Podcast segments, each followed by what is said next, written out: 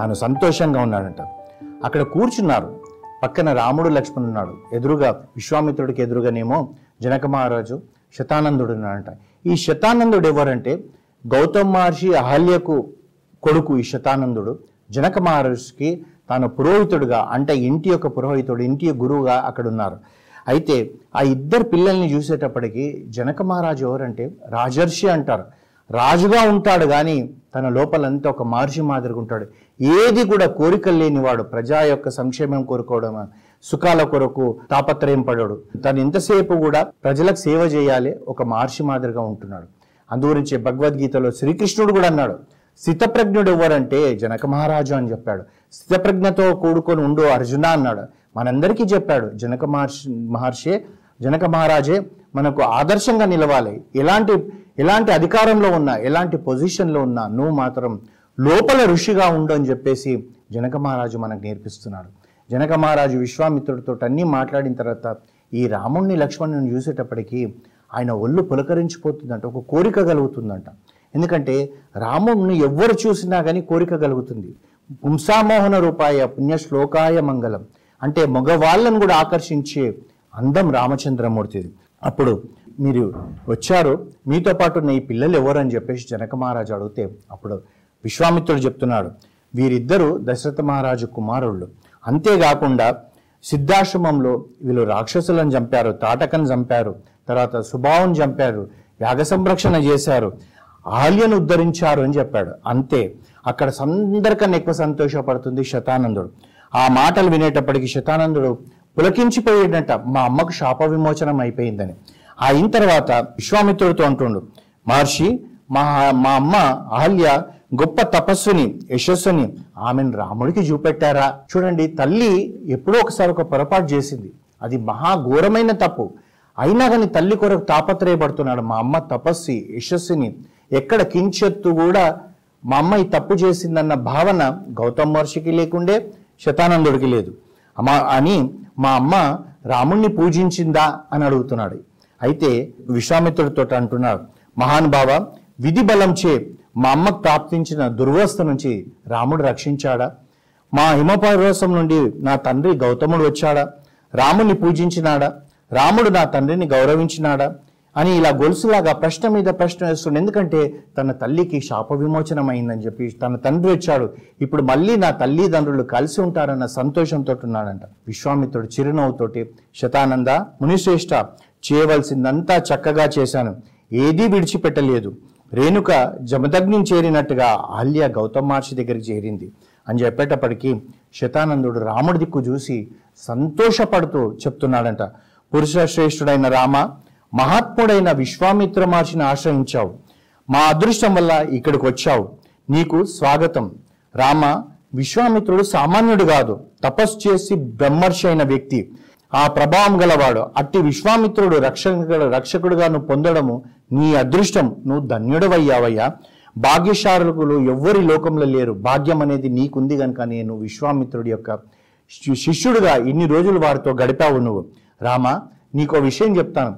విశ్వామిత్రుడి శక్తి ఎంతటిదో అతని చరిత్ర కూడా అంతటిదే. అది పరస్పరం పోటీ పడుతుంది అతని యొక్క శక్తి తర్వాత అతని చరిత్ర ఒకటి మించి ఒకటి పోటీ పడుతుంది కర్ణోపమైన ఆ మహర్షి చరిత్ర నేను చెప్తాను ఆయన విశ్వామిత్రుడి గురించి. నువ్వు విను సంతోషపడతావు. ఎందుకంటే ఇక్కడ శతానందుడు విశ్వామిత్రుడు లేకుంటే నా తల్లికి శాప విమోచనం అయ్యేదే కాదు. ఎందుకంటే రాముడు ఆశ్రమం పోయేవాడో పోకపోయేవాడు అందుగురించి రాముణ్ణి కూడా ఏమంటున్నాడు? పురుష శ్రేష్ఠుడైన రామ అంటే పురుషులలో శ్రేష్ఠుడు నువ్వు. నీ యొక్క పాదధూళి వల్లనే నా తల్లి శాప విమోచనమైందని చెప్పి సంతోషపడుతున్నాడు. పడుతూ విశ్వామిత్రుడు గురించి చెప్తున్నాడు. విశ్వామిత్రుడు ధర్మాత్ముడు ధర్మవేత్త. ఆ ప్రజల మేరు కోరేవాడు. అందుచేత సర్వ విద్య పారంగతుడు విశ్వామిత్రుడయ్యాడు. చాలా కాలం రాజుగా ఉన్నాడు. ఒకప్పుడు తేజవంతుడైన విశ్వామిత్రుడు ఒక్క అక్షయుని సేన తీసుకొని ఈ భూప్రపంచం అంతా తిరుగుతున్నాడంట. అంటే రాజు అన్నప్పుడు క్షత్రియుడు అన్నప్పుడు ఎవరైనా సరే యుద్ధాలు చేస్తారు. రాజ్యాలను తనలో తమ తమలో తమ రాజ్యంలో కలుపుకోవడం ఇవన్నీ చేస్తుంటారు కనుక ఈ విధంగా అంత తిరుగుతూ తిరుగుతూ తిరుగుతూ అడవిలో ఒక ఆశ్రమంలోకి వెళ్ళారంట. ఆశ్రమం ఎవరిదే కాదు వశిష్ఠ మహర్షి ఆశ్రమం. అయితే ఆ వశిష్ఠ మహర్షి ఆశ్రమంలో వెళ్ళేటప్పటికి ఆశ్రమం ఎలా ఉందంటే సామాన్యం కాదంట అది ఒక బ్రహ్మలోకం లాగా ఉందంట. ఎక్కడ చూడు మంచి వృక్షాలతో ఫల ఫలాలతోటి నిండిపోయినాయంట అంటే ఖర్జూర చెట్లు ఎలా ఉన్నాయంట ఆ కొమ్ము ఆ యొక్క గుత్తులు గుత్తుల వల్ల ఆ ఖర్జూర చెట్టు చెట్టే ఉండిపోతుందంట. అంటే ఖర్జూర చెట్టు మాను మనకు తెలుసు ఏ విధంగా ఉంటుందో. అంటే ప్రతి కొమ్మకు కూడా ఆ విధంగా పళ్ళతోటి ఉన్నాయంట మామిడి పండ్లు పనస పండ్లు అన్నీ కూడా ఏది తక్కువ లేకుంటున్నాయంట ఆ చెట్లన్నీ కూడా. ఆ విధంగా ఉన్న అక్కడ పోయేటప్పటికీ విశ్వామిత్రుడు ఆ వశిష్ఠ మహర్షిని చూసి సాష్టాంగ ప్రణామాలు చేశాడు చేసి గురువుగా భావించి వారికి వారికి నమస్కారం చేశాడట. ఈ వశిష్ఠ మహర్షి ఆశ్రమం ఎలాంటిదంటే దేవదేవతలు కానివ్వండి గంధర్వులే కానీ కానీ కిన్నెరలు కానీ అందరూ కూడా అక్కడికి వచ్చి వారి దర్శనం చేసుకొని పోయేవారంట. వశిష్ఠుడు విశ్వామిత్రుడు సాధారణంగా ఆహ్వానించాడట. రా విశ్వామిత్ర అని చెప్పి అన్నాడు. కూర్చోబెట్టుకొని కుశలం అడిగాడు. తర్వాత ప్రజలు ఎలా ఉన్నారు? ఏమైనా కష్టపడుతున్నారా? ఇవన్నీ అన్ని క్షేమాలు అడిగారంట. అడిగేటప్పటికీ విశ్వామిత్రుడు నమ్రతతోటి తాను ఒక మహర్షికి ఏ విధంగా గౌరవంగా మాట్లాడాలో ఆ విధంగా మాట్లాడుతూ తాను అన్నీ చెప్పాడంట. చెప్పిన తర్వాత విశ్వామిత్రుడితోటి వశిష్ఠుడు అన్నంట విశ్వామిత్ర నీ మాటలు నీ పాలన గురించి తెలుసుకున్నాక నాకు ఎంతో సంతోషమైంది. నేను నీకు ఆతిథ్యం ఇవ్వాలనుకుంటున్నాను. అని సంకల్పించాను. స్వీకరించి మమ్మల్ని తృప్తిపరచు. నువ్వు రాజువు ఉత్తమమైన అతిథివి. నిన్ను సత్కరించుట మా ధర్మం అన్నారంట. అనేటప్పటికీ విశ్వామిత్రుడికి లోపల భయమైంది. ఎందుకంటే ఒక్క అక్షయని సేనతోటి వచ్చాడు. ఇక్కడేమో ఆశ్రమం. ఈ ఆశ్రమంలో ఇంతమంది కావాల్సింది దొరుకుతుందో దొరకదో అని చెప్పేసి తాను ఒక మాట అంటాడు. పూజ్యుడా గురుదేవ హాయిని గొల్పే నీ మాటతోటే మా కడుపు నిండిపోయింది. ఇంకా మాకు ఆకలి లేదు. నీ దర్శనం వల్లనే మాకు ఒళ్ళు పురకరించిపోతుంది. మాకు ఎక్కడో ఏదో లోకంలో ఉన్నట్టుగా ఉంది. స్వర్గం అంటే ఎక్కడో లేదు. ఇది వశిష్ఠ మహర్షి ఆశ్రమంలోనే ఉంది. కనుక మీ ఆశ్రమంలో లభించిన ఫలాలు జలాలిచ్చి మమ్మల్ని మీరు మమ్మల్ని గౌరవించారు. ఇంకా ఇంత చాలు తండ్రి. మాకు ఇది చాలు. మేము నేను వెళ్తాను. ఇక మాపై మీ ప్రేమ ఆశీర్వచనాలు ఇలాగే ఉండాలని చెప్పి వశిష్ఠ మహర్షిని ప్రార్థిస్తే ధర్మాత్ముడు ఉదారుడైన వశిష్ఠుడు విశ్వామిత్రుడు ఎంత చెప్పినా కానీ వినకుండా లేదు లేదు అని ఆయన నేను నీకు ఆతిథ్యం ఇస్తాను అందరికీ ఇస్తానంటున్నాడు కానీ ఇక్కడ తనకేమో భయము. ఇంతమందికి భోజన సదుపాయాలు కల్పించడం ఎంత కష్టం అనుకున్నాడు. అయితే వశిష్ఠుడు ఎంత చెప్తున్నా కానీ విశ్వామిత్రుడు వద్దంటున్నాడు. ఆఖరణ విశ్వామిత్రుడు ఇంత మనసు బాధ పెట్టకుండా సరే మీరు ఏ ఆతిథ్యం ఇచ్చినా మేము స్వీకరిస్తామనేటప్పటికీ వశిష్ఠుడు సంతోషించి తన ఆశ్రమంలో శబల అనే ఒక గోవు ఉందంట. ఆ కామదేవుని పిలిచాడు. అది వచ్చిందంట వచ్చేటప్పటికి శబల నేను విశ్వామిత్రుడికి విశ్వామిత్రుడితో పాటు వచ్చిన ఈ వారి కుటుంబానికి వారి సైన్యానికి నేను విందు ఇవ్వాలనుకుంటున్నాను. నువ్వు దానికి కావలసిన ఏర్పాట్లు చేయనేటప్పటికీ ఆ శబల అంటే అది ఏర్పాట్లు ఎలా చేసిందంటే పాల పొదుగులో నుంచి తన శరీరంలో నుంచి కావలసిన మధుర పదార్థాలు భోజనము రాసులు రాసులుగా వస్తున్నాయంట. పండ్లు కాయలు కూరలు ఏవి అడుగుతా వస్తున్నాయంట. అది చూస్తుంటే విశ్వామిత్రుడే ఆశ్చర్యపోయాడంట. చెరుకు గడలు కూడా వచ్చాయంట.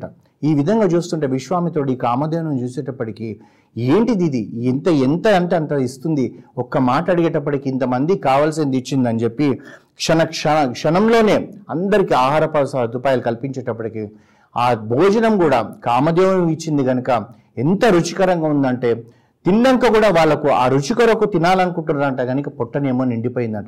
సైనికులు వీళ్ళందరూ సంతోషపడ్డారంట. అందరూ భోంచేశారు. విశ్వామిత్రుడు కూడా తృప్తి చెందడం. వశిష్ఠుని అందరూ కూడా కీర్తించారు. మహర్షి మీరు ఇంత గొప్ప ఆతిథ్యం మాకు ఇచ్చారని చెప్పేసి. ఈ విధంగా అయిపోయినాక బయలుదేరే ముందట విశ్వామిత్రుడిలో మార్పు మొదలైంది. అప్పుడు వశిష్ఠతో అంటాడు వాక్య విశారద వశిష్ఠ నీ ఆతిథ్యంతో నేను తృప్తి చెందాను. నా ఆశను కూడా నాకు ఇంకొక ఆశ ఉంది దాన్ని కూడా నువ్వు నెరవేర్చు నాకు సంతృప్తిని కలిగించు అని ఏమన్నాడంటే రాజులు రాజ్యం వెళ్తే ఈ భూమిలో ఉండేది ఏది వచ్చినా కానీ అది రాజుకే. ఎలాగంటే ఇప్పుడు కోల్ మైన్స్ ఉన్నాయనుకోండి అది గవర్నమెంట్కే ఉంటుంది కనుక గవర్నమెంట్ అమ్ముతుంది. అదేవిధంగా పెట్రోల్ వచ్చినా కానీ భూమిలో నుంచి ఏది వచ్చినా కానీ అదే అంటున్నాడు భూమిలో నుంచి వచ్చేది ఏదైనా సరే రత్నాలు రాజుల సొమ్ము గనుక నీ వద్ద ఉన్న శబలా అనే ఈ గోవును నాకు ఇవ్వు నీకు కావాల్సింది ఏది అడుగుతా అది నేను ఇస్తానంటాడు. ఇది నా దగ్గర ఉండాలి. ఎందుకంటే నేను రాజును అని చెప్పి అంటున్నాడు. దాన్ని నాకివ్వు. శవలను ఉచితంగా తీసుకుపోను గురుదేవ. నీకు కావలసిన ఒక వెయ్యి గోవులు ఇస్తానంటాడు. నాకు వద్దు అంటాడు. లక్ష గోవులు ఇస్తానంటాడు. నాకు వద్దు అంటాడు. కోటి గోవులు ఇస్తానంటాడు. నాకు వద్దు అంటాడు. నా యొక్క కోశాగారంలో ఉన్న బంగారం అంత ఇస్తానంటాడు. నాకు వద్దు అంటాడు. రా- రాళ్ళు రత్నాలు అన్నీ ఇస్తానంటాడు. ఇవేవి కూడా నాకు వద్దనేటప్పటికీ